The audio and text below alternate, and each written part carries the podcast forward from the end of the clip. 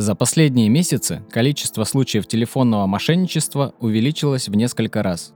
Опыт показывает, что каждый день хотя бы один из нас получает звонок с подозрительного номера, а раз в месяц полноценную беседу с сомнительными личностями. В силу того, что люди стали более бдительными, мошенники придумывают новые способы обмана и идут на крайние меры. Сегодня мы о них и расскажем. Вы слушаете подкаст «Однажды в интернете» от Интерсвязи.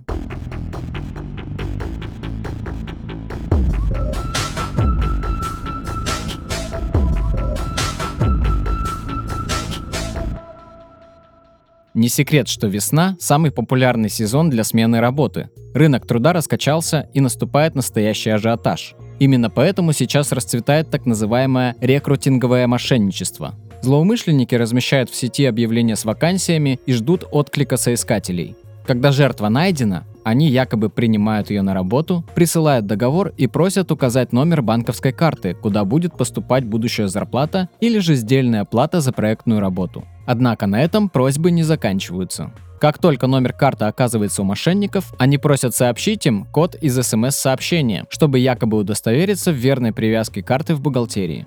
Неосведомленность или же радость из-за новой работы может затуманить сознание человека. Запомните, когда кто-либо хочет перевести вам деньги, ему будет достаточно номера карты или реквизитов. Код из СМС или с оборота карты – ваша конфиденциальная информация, которая необходима только для снятия средств. Данная схема мошенничества участилась из-за популярности удаленной работы, ведь зачастую удаленно люди выполняют краткосрочные проекты или делают что-то на заказ. Следует внимательно проверять информацию о работодателях, особенно их контактные данные. Следующий вид мошенничества может напугать даже взрослого человека, который не раз сталкивался с телефонными уловками. В марте этого года многие пользователи стали получать звонки, в которых их обвиняли в незаконном переводе средств за границу. Мошенники звонят и представляются сотрудниками полиции или ФСБ.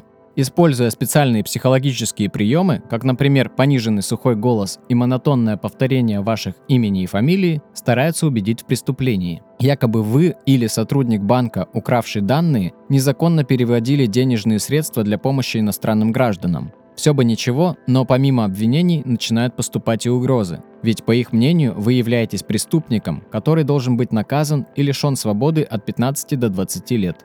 Когда жертва максимально запугана, преступники начинают выведывать всю необходимую информацию о личной жизни и действиях последних дней. Правоохранительные органы советуют не вступать в диалог с мошенниками и не выполнять ни одну из их просьб. Завершает сегодняшний список третий вид обмана – использование QR-кодов. С недавних пор во многих банках снятие наличных средств стало доступно с использованием кода. Клиент может указать нужную сумму, сгенерировать изображение в мобильном приложении и поднести его к банкомату. При этом пин-код вводить не требуется. Мошенники звонят клиенту, сообщают ему о попытке снятия денег с карты и просят прислать QR-код для отмены операции. Запомните, настоящие сотрудники банка не нуждаются в QR-коде или же данных с карты с ее оборота для решения вопросов по телефону.